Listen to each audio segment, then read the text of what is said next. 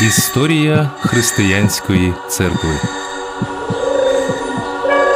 Преподобний Іоанн Ліствичник. У 629 році візантійський імператор Іраклій урочисто святкував перемогу над персами. Привітання йшли звідусіль, навіть з Галлії, Британії та Індії. У той самий час до Константинополя прийшов лист із Мекки від невідомого арабського вождя Магомета, котрий оголошував себе пророком Божим, закликав імператора прийняти його віру, і у випадку, якщо Іраклій перший відмовиться, погрожував Візантії війною. Імператор не звернув на цей лист уваги, і Магомед віддав наказ про наступ на Палестину і Єрусалим, який вважав найсвятішим місцем на землі, бо саме з нього Господь Бог почав творити серед води сушу.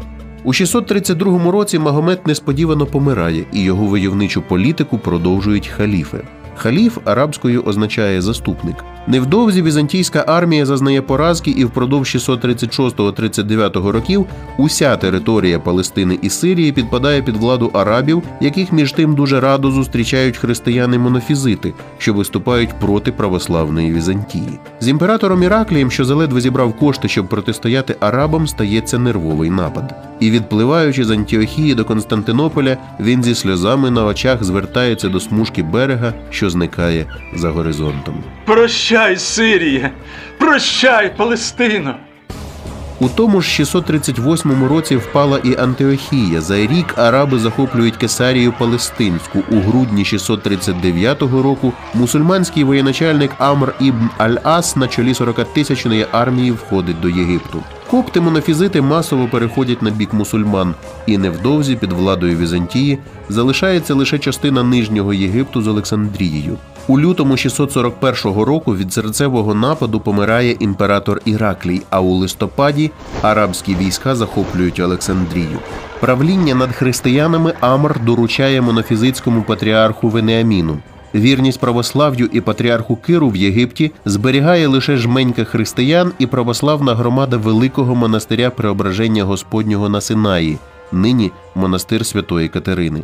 І встояв цей монастир не лише тому, що знаходився у глибині Синайської пустелі, оточений фортечними мурами, але й тому, що духовним наставником братії у ті важкі часи був преподобний Іоанн Ліствичник.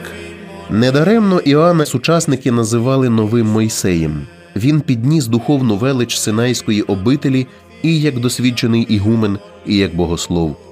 Батьками святого Іоанна за переданням були святий Ксенофонт та Марія Константинопольські. Вони славні тим, що на сам кінець життя, дивом віднайшовши у Єрусалимі своїх синів Іоанна та Аркадія у чернецтві Георгія, яких перед тим багато літ поспіль вважали загиблими, постриглися в монахи, пішли у пустелю і звершили подвиг безмовності і сихазм, так і не зустрівшись одне з одним перед смертю, лише духовно з'єднуючись у німій молитві перед Богом.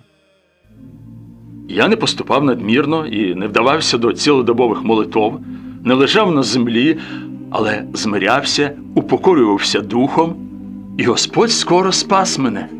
Так писав про себе Іоанн і для тих часів, коли аскеза для монахів була нормою, це було зізнання, подібне до удару дзвону посеред дрімоти пустелі. Найголовнішу християнську доброчесність ліствичник бачив у смиренності. Відомий такий приклад його самопокори. Якось Іоанн з любов'ю заходився повчати прибулих до монастиря прочан. Та вони почали дорікати Іоанну за його багатослів'я і марнославство. Тоді Іоанн, котрий суворо дотримувався правила ніколи не суперечити, наклав на себе обітницю мовчання, щоб не давати приводу для засудження, і німотствував більше року. Ті, що докоряли старцю, через рік знову повернулися до Синайського монастиря і, зустрівши німотного Іоанна, усвідомили свою помилку і самі звернулися до подвижника з проханням дати їм пораду і не позбавляти їх духовної користі спілкування з ним. З поміж різних див, які траплялися з Іоанном за його довге монаше життя, найбільше відоме одне: у преподобного був учень Мойсей. Якось Іоанн загадав йому наносити до садка землі для дерев. Під обідню пору Моїсей стомився, ліг у тіні великої скелі спочити і заснув. Іоанн перебував у той час у своїй келії, аж раптом постав перед ним чоловік поважного віку і з докором промовив до нього. Чому ти, Іоанне, спокійно відпочиваєш тут, а Мойсей в той самий час перебуває у небезпеці? Преподобний у ту ж мить кинувся молитися за свого учня, а як надумав таки спитати чоловіка, що Моїсеєві загрожує, і озирнувся, то нікого в келії вже не було. Коли ж учень повернувся увечері, Іоанн запитав у нього, чи не трапилося, бува, із ним чого лихого. Послушник відповів: Трапитися не трапилося, але я ледве не вскочив у халепу. Мене мало не розчавив велетенський уламок скелі, під якою я в обід заснув. На щастя, мені привиділося у весні, що ти кличеш мене. Я прокинувся і нумо тікати, а в цю мить з шумом гепнулася здоровенна каменюка, простісінько на те місце, де я перед тим заснув. У віці 75 літ святого Іоанна було обрано ігуменом Синайської обителі. Шануючи Іоанна, настоятель сусіднього Раївського монастиря від імені братії попросив преподобного написати для них правильник духовних настанов, що був би подібний сходженню по драбині, якою людина, читаючи моральні напучування, могла б піднятися до небесної брами. Цей образ запозичений зі старого завіту, де описано видіння Іаковом сходин, якими янголи підносяться у небо. І святий Іоанн запрігся у роботу і створив такий правильник. Так з'явився трактат, який церковнослов'янською називається Ліствиця, цебто сходи. І саме ця праця дала своєму авторові історичне ім'я Ліствичник. Іоанн так писав про свій правильник у передмові. Підніс я ліствицю цю для сходження від земного в освятеє, в образ тридцяти літ Господнього повноліття. Знаменно спорядив я ліствицю цю з тридцяти ступенів, по яких, досягнувши Господнього віку, здобудемося праведності і убезпечимося від падіння.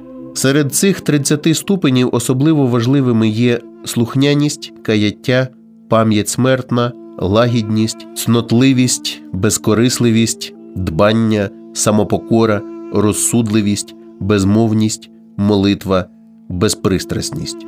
Останнє присвячене християнській любові, цариці доброчесностей. Іоанн підкреслював, що підійматися сходинами слід не задираючи носа, винищуючи в собі марнославство, яке він бачив у багатьох людських вчинках. Марнолюбство загрожувало людині на кожному кроці. Ось як він писав про нього. Усім без різниці сяє сонце, а марнославство тішиться усім доброчесностям. Приміром, марнолюбствую, коли постою, бо зважився на це, чи коли завершую піст, бо ж вважаю себе мудрим. Перемагаюся пендючністю, як вбираюся у дорогі шати, а як у дрантиві вдягаюся, все одно гоноруюся. Стану говорити, переборююся власною зарозумілістю, змовчу і знову ж нею зможений єсмь. Марнославний чоловік є ідолопоклонником, хоч і зветься віруючим. Він думає, що шанує Бога, а насправді догоджає не Богові, а людям. Після чотирьох літ керування обителю святий Іоанн усамітнився, а на місце Ігумена покликав свого брата Георгія Арсельського. Незабаром, у віці 80 літ, приблизно у 649 році, преподобний мирно почив у Бозі. Брат Георгій, що перебував біля його одра, за переданням говорив, плачучи такі слова. Що ж ти залишаєш мене і відходиш?